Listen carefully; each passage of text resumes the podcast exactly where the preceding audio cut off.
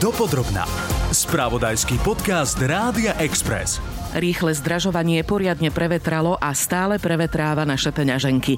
Okrem vysokých cien energií a pohonných látok išli raketovo nahor najmä ceny potravín, ktoré v Lani zdražili až o viac ako 18 Mohlo by sa zdať, že si začíname jedlo viac vážiť a prestali sme ním plýtvať. Zdanie ale klame. Naďalej sa správame rozšafne a zbytočne vyhadzujeme množstvo drahých potravín. Na každého z nás pripadne ročne až 85 kg potravinového odpadu. V tomto podcaste sa dozviete, ako sa zdražovanie prejavilo na našom životnom štandarde, okoľko stúpli naše mesačné výdavky na domácnosť, energie a potraviny, kedy sa situácia zlepší, spomalí alebo zabrzdí sa zdražovanie, aký rok nás čaká, bude rok 2023 rokom chudoby. Potraviny spolu s cenami za bývanie tvoria najväčšiu položku v našom rodinnom rozpočte. Čo išlo najviac hore? Podrobnejšie o cenách a zdražovaní sme sa porozprávali s analytičkou Wooden Company Evou Sadovskou. Najviac platíme za bývanie až 25% z našich rodinných rozpočtov a potom za potraviny približne 20%. Čiže pred priemernú domácnosť to znamená spolu 45%, ale nájdu sa aj také domácnosti, ktoré za potraviny a bývanie dávajú určite viac ako polovicu. No a ceny potravín v Lani vzrástli o 18,6% v priemere. Zabývanie sme si priplácali medziročne 15,5% pričom za energie, ktoré tvoria z našich rodinných rozpočtov 9 až 10 čo je zároveň aj najvyšší podiel v rámci celej Európskej únie, tak tam sme si medziročne platili viac až o 16,6% Hovorili sme tak všeobecne, že okoľko zdražili potraviny od Vlaňajška. Zaujímalo by ma, že ktoré tak zdražili najviac. Priemerný nárast cien potravín bol v Lani vykazaný na úrovni 18,6 toto je takéto priemerné číslo, ale samozrejme, že počas roka inflácia potravín prudko zrýchlovala a dokonca, ak sme na začiatku roka 2022 hovorili, že potraviny sú medziročne drahšie o 8%, tak v závere roka to už bolo tempo rastu na úrovni 28%. No a to znamená v podstate v praxi, že ak sme urobili v decembri 2021 nákup potravín za 100 eur tak uh, už o rok na to, čiže v Lani v decembri sme ho urobili za 128 eur. Na najviac sme úplne platili za oleje a tuky. Tam ten cenový rast bol o vyše 42%. Potom sme platili aj za zeleninu, mliečne výrobky, síria, vajcia, meso, chlieb a obilniny. Toto všetko nám zdražalo v Lani v priemere o 18 až 21 No a výrazne sme si v Lani priplácali v podstate za všetky kategórie potravín, čiže nezlacnelo nič a ak aj možno nejaké také konkrétne výrobky potravinové išli s cenou nadol, tak štatisticky to nebolo veľmi významné v podstate v tom celkovom nákupe sme to nejakým výrazným spôsobom ani nepocítili. Na Slováka ročne pripadá okolo 83 kg potravinového odpadu.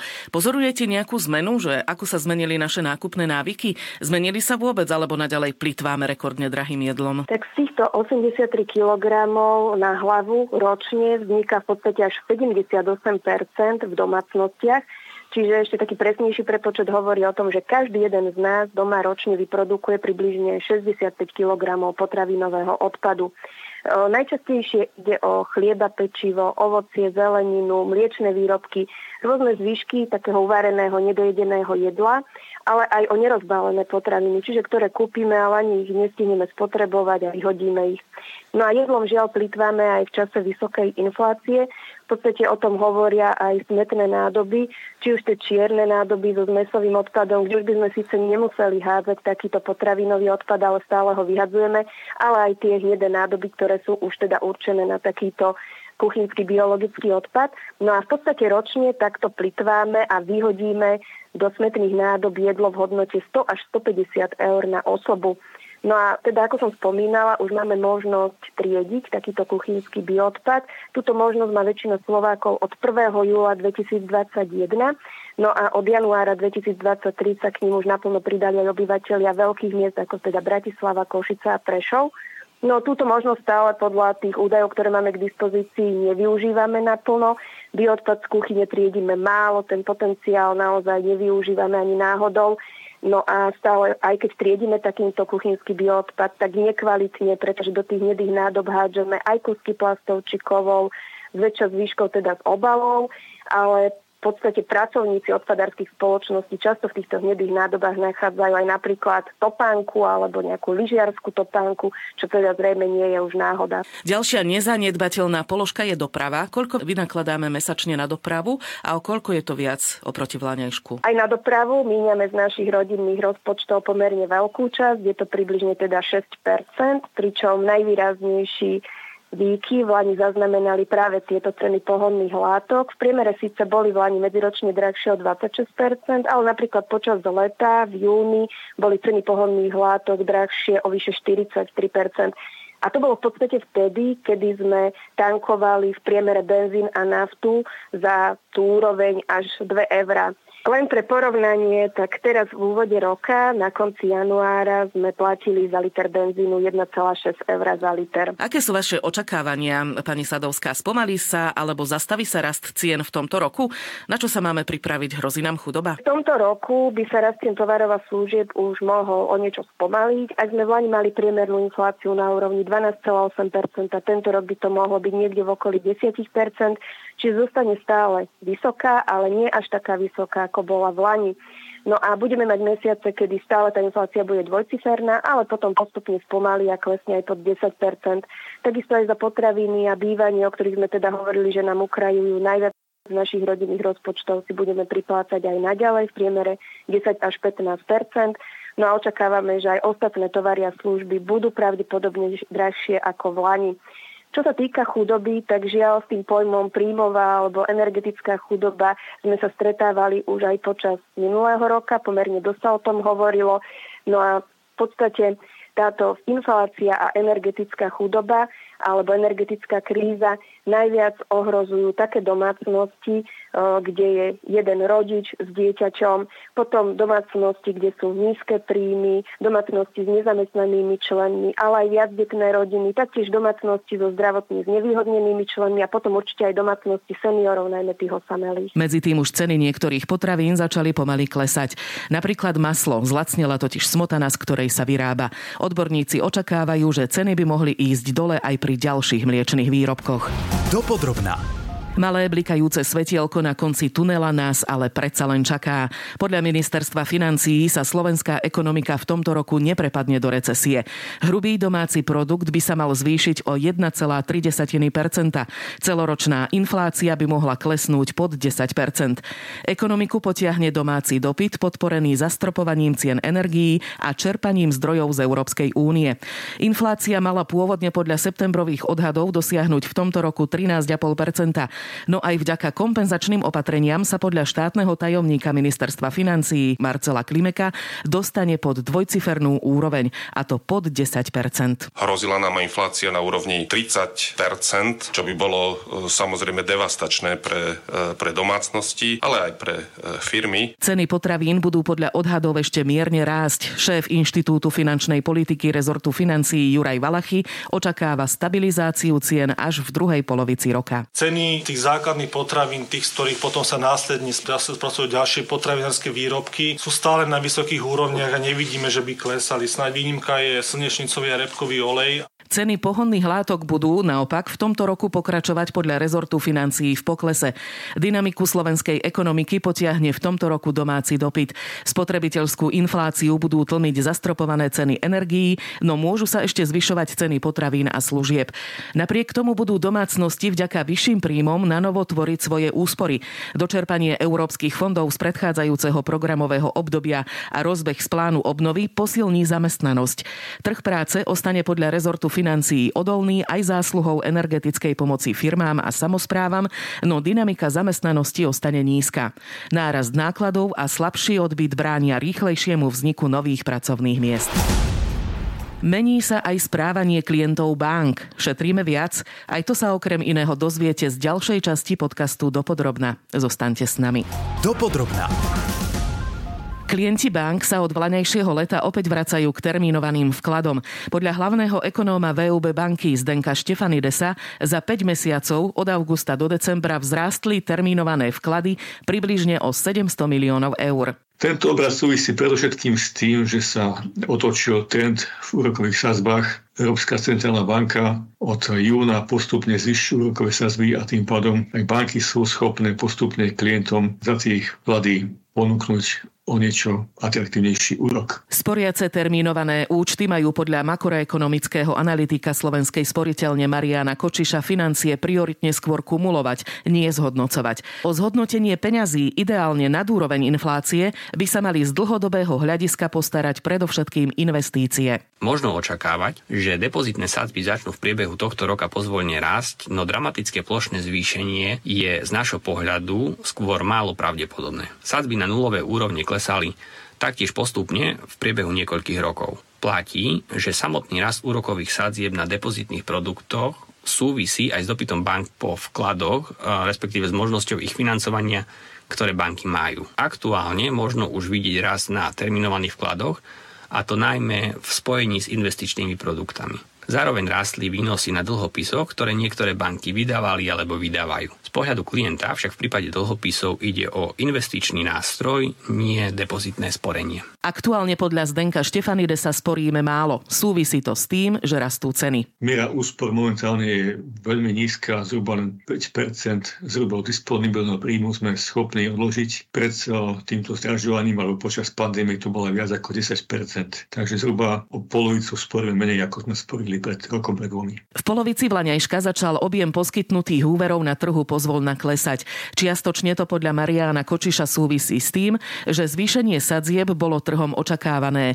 Najmä po tom, čo sa sadzby pohli nahor a tak sa ľudia snažili zobrať si alebo refinancovať si úver ešte v lepších podmienkach v prvej polovici Vlaňajška. Medziročne sa objem úverov poskytnutých domácnostiam bankami zvýšil na slovenskom trhu takmer o 5 miliard eur, pričom v drvivej väčšine ide o úvery hypotekárneho typu. Objem poskytnutých spotrebných úverov medziročne rástol, ale po prepade v roku 2020 sa ešte stále nedostal na predpandemické hodnoty. Možno tiež predpokladať, že časť objemu spotrebných úverov sa presunula do hypotekárnych úverov. Ako sme však uviedli, objem poskytnutých úverov v posledných mesiacoch klesa.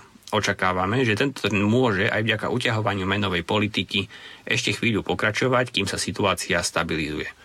Aktuálne máme vyššie sadzby a teda vieme načerpať nižší objem úveru pri rovnakej splátke. Znížené úverovanie je jedným zo signálov ochladzujúcej sa ekonomiky, pričom to by malo prispievať k spomaľovaniu inflácie. Tým, že stúpajú úrokové sadzby a zhoršuje sa situácia v súvislosti so zdražovaním cien, nie len dopyt, ale aj schopnosť ľudí zobrať si úver sa zhoršuje. Nie, že by dopyt úplne poklesol, to nie, ale jednoducho naozaj situácia je taká, že objemy nových úverov pre všetkým úverov na bývanie momentálne dosahujú len zhruba polovicu toho, aké boli objemy pred rokom. Inými slovami, viac menej, hlavne teda tie úvery, tie hypotéky sa vrátili v tej novej produkcii, dajme tomu 8-9 rokov dozadu.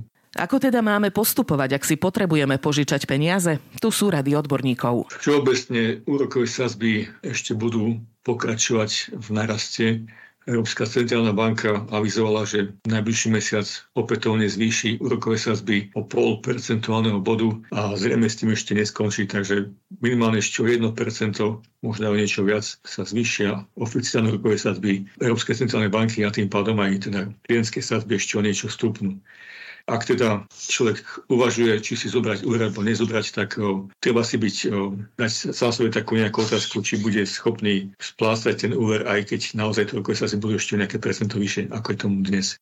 Očakávame, že zvýšená inflácia tu ešte nejaký čas zostane. A zároveň Centrálna banka signalizuje odhodlanie držať svoje sadby v reštriktívnom pásme, to znamená, že aj naďalej bude tlmiť ekonomiku, aby dosiahla svoj dlhodobý inflačný cieľ, ktorý je na úrovni 2%. Máme za to, že úroky už síce pravdepodobne razantne neporastú, ale výrazné zníženie taktiež neočakávame, aj keď v čase môže dochádzať k miernym korekciám oboma smermi samozrejme. Pri prípadnom vyčkávaní treba brať do úvahy fakt, že v čase kvôli inflácii narastie cena tovaru, ktorý si chcem alebo dokonca potrebujem kúpiť. Ako banka podporujeme predovšetkým zodpovedné úverovanie, preto je akýkoľvek nákup na úver potrebné si veľmi dobre premyslieť a prípadné pohyby úrokovej sadzby sledovať aj po samotnom nákupe. V prípade výrazného zníženia úrokovej sádzby je vždy dobre zvážiť, či nie je výhodné staršie úvery refinancovať. Dopodrobná. Aj realitný trh na Slovensku ochladol. Sú za tým drahšie hypotéky. Dopyt po nehnuteľnostiach od konca Vlaňajška klesol podľa analytikov o viac ako polovicu. Developeri tak opäť začínajú záujemcov o bývanie lákať na akcie. Podľa analytika Národnej banky Romana Vrbovského ponukové ceny bytov a domov medzikvartálne klesli o takmer 2%, a to prvýkrát od konca roku 2019. Ceny bytov a ceny domov poklesli približne rovnaké miere. Najvýraznejší pokles evidujeme v Bratislave Bratislavskom a v Žilinskom kraji. V Žilinskom kraji ceny poklesli o 3,5%, v Bratislavskom o 3,2%. Najviac išli dole ceny 5 a 3 izbových bytov. Analytici predpokladajú, že ceny by mali ďalej klesať. Na druhej strane Vrbovský očakáva, že by sa relatívne dobre mohlo dariť trhu práce a mzdy by mali rásť aspoň tak, ako rastie inflácia. Z tohto naopak môžu plývať nejaké vplyvy smerom na zvýšenie alebo stabilizáciu cien. Ale predpokladáme, že prevažovať budú tie negatívne vplyvy. Analytik portálu nehnuteľnosti SK Michal Pružinský povedal, že tento rok sa ešte dopyt po nehnuteľnostiach nezvýši a bude sa predlžovať aj doba predaja. Niektoré typy napríklad nehnuteľností môžu ísť e, možno rapidnejšie dole. Bavíme sa tu asi skôr ohľadom nejakých rekreačných nehnuteľností, ktoré naozaj od príchodu korony vtedy narástli rapidne na cene alebo rodinných domov v niektorých exponovaných oblastiach, kde možno tá kúpyschopnosť obyvateľstva nebude až taká silná. Predaj sa pribrzdil aj pri developerských projektoch. Developeri v čase finančnej krízy v 2010 sa snažili klientov prilákať rôznymi benefitmi. Go kúpe bytu ponúkali napríklad auto zadarmo či exotickú dovolenku. Rôzne akcie developerov sa objavujú aj v súčasnosti. Dopodrobná. Ako je to teda s hypotékami? Banky v poslednom vlaňajšom kvartáli poskytli podľa Centrálnej banky najmenej nových hypoték. Čo je za tým? Budú ešte rásť úroky pri hypoúveroch? Aj o tom sme sa porozprávali s riaditeľom odboru finančnej stability Národnej banky Slovenska Marekom Ličákom. To spomarovanie nevidíme iba v poslednom kvartáli, ale v podstate výraznejšie sa nám začalo prejavovať už po prázdninách, čiže ten tretí kvartál roku 2022. A ide ozaj o výrazné spomalenie, hlavne pokiaľ to porovnáme s tým, tým, čo sme videli v roku 2021 a prvú polovicu, prvá polovica roku 2022, čiže k výraznému spomaleniu len na ilustráciu a v prvom po roku 22 sa poskytlo sa poskytlo, priemerne sa poskytlo takmer 4 miliardy úverov štvrť ročne. Teraz je to takmer polovica z toho, to čo teraz vidíme. Čiže výrazné spomalenie. Ale na druhej strane, keď sa pozrieme tak dlhodobejšie, tak nejde o nejakú zase tragédiu alebo nejaké úplné zastavenie trhu, ale v podstate dostávame sa na úrovne, ktoré tu boli bežne 2019-2020. Čiže treba to brať v kontexte, že rok 2021 a prvá polovica roku 2022 boli ozaj enormné, enormné nárasty úverov, ktoré sme tu videli. Čiže skôr taká nejaká normalizácia. A keď hovoríme teraz o dôvodoch, asi by sme mohli viacero vecí spomenúť, ale to, čo je najpodstatnejšie, to je náraz úrokových sázieb. Čiže to je niečo, čo v podstate má zásadný vplyv. Je rozdiel, či máte úrokovú sázbu 0,6%, ako možno niektorí klienti ešte mohli získať takto pred rokom, začiatkom roka 22, alebo či máte 3,5%. Čiže má to výrazný zásad o to, ako vyzerá vaša splátka a akú časť vašich príjmov vám to zoberie. A to sa nám zásadne zmenilo. Na druhej strane počas prvého poloroka minulého roka stúpla miera refinancovania úverov. Aký veľký objem celkovo ľudia refinancovali v bankách? Znova, keď tak dlhodobejšie sa pozrieme, refinancovanie už dlhodobo je u nás silné, podstatne silnejšie ako v iných štátoch. Súvisí to do veľkej zmiery s tým, ako je nastavená legislatíva, ktorá umožňuje hocikedy refinancovať a hlavne v čase poklesu sádzieb, čiže tú poslednú dekádu, veľa ľudí to aj využívalo. A také zdravé refinancovanie išli ste za nižšou sázbou. To, čo nám výrazne stúplo, ten prvý pol rok 22, hlavne teda prvý kvartál, to boli ozaj enormné nárasty. Znova, keď vám poviem čísla, tak bežne v minulosti sa nám refinancoval možno možno 1 miliarda štvrťročné, vtedy to bolo cez 2 miliardy. Prvom a takisto cez 2 miliardy v druhom kvartáli, čiže výrazný nárast. Ale to, čo sa vtedy zmenilo, bolo to, že už vtedy sme mali vyššiu infláciu, ale stále častejšie sa hovorilo, že teda centrálne banky budú na to reagovať, niektoré už vtedy začali reagovať a postupne začali rásť úrokové sádzby. A to bol taký budiček možno pre mnohých ľudí, hlavne tí, ktorí mali teda kratšie fixácie, ktorí si zrazu uvedomili, dobre, tak ten pokles sa nám už skončil, ideme do inej fázy a vtedy je dobre si zafixovať na čo najdlhšiu dobu. Čiže hlavne prvý, druhý kvartál 20 sme videli, že veľa ľudí si refinancovalo, zobralo si nové úvery, ale už pri fixácii 5 až viac rokov. Priemerná úroková sadzba na novú hypotéku je nad 3%. Jej výška závisí od dĺžky fixácie. Sadzby pritom ešte pravdepodobne pôjdu hore. To, čo je podstatné pre úrokové sadzby na hypotéky v našich bankách, sú hlavne trhové sadzby pri dlhšej fixácii, hlavne teda štátne dlhopisy alebo tzv. covered bondy, to sú dlhopisy, ktoré emitujú naše banky a to nám do veľkej miery predurčuje, aká bude cena hypoték. A to, čo momentálne aj na trhu vidíme, a to je zaujímavá situácia, že ľudia v podstate na hypotékách platia menej, ako platí štát pri podobnej maturite. Čiže keď štát emituje dlhopisy, tak platí teraz momentálne na úrovni asi 3,5%. Ľudia, keď sme hovorili na hypotéky, majú okolo 3%. Čiže to je taká anomália a predpokladám, že dlho to asi nebude. Čiže to bude jeden asi z tých faktorov, ktorý pravdepodobne ešte bude tlačí tieto sázby trochu hore. Ale, ale do veľkej miery je to konkurencii na trhu. Čiže ako bude vyzerať konkurencia, ktorá banka príde prvá s nejakým ďalším navýšovaním. Ale ak by som mal staviť peniaze, tak asi by som predpokladal, že tie sázby ešte pôjdu asi hore. Zdražovanie hypoték sa tak zrejme ešte neskončilo. Ľudia však naďalej majú záujem o úvery na bývanie. Mnohí však na ne nedosiahnu. Od vysnívaného bytu ich delí buď menší objem hypoúveru, ktorý im nestačí, alebo im banky vypočítajú vysokú splátku, ktorú si nemôžu dovoliť splácať. Európska centrálna banka avizovala, že neprestane so zvyšovaním základných sadzieb v snahe skrotiť infláciu, ktorá nepoľavuje. Tento podcast pre vás pripravila Maja Kašiarová. Ďakujem za vašu pozornosť. Počúvali ste podcast Dopodrobna, ktorý pre vás pripravil spravodajský tým Rádia Express. Ďalšie epizódy nájdete na Podmaze a vo všetkých podcastových aplikáciách.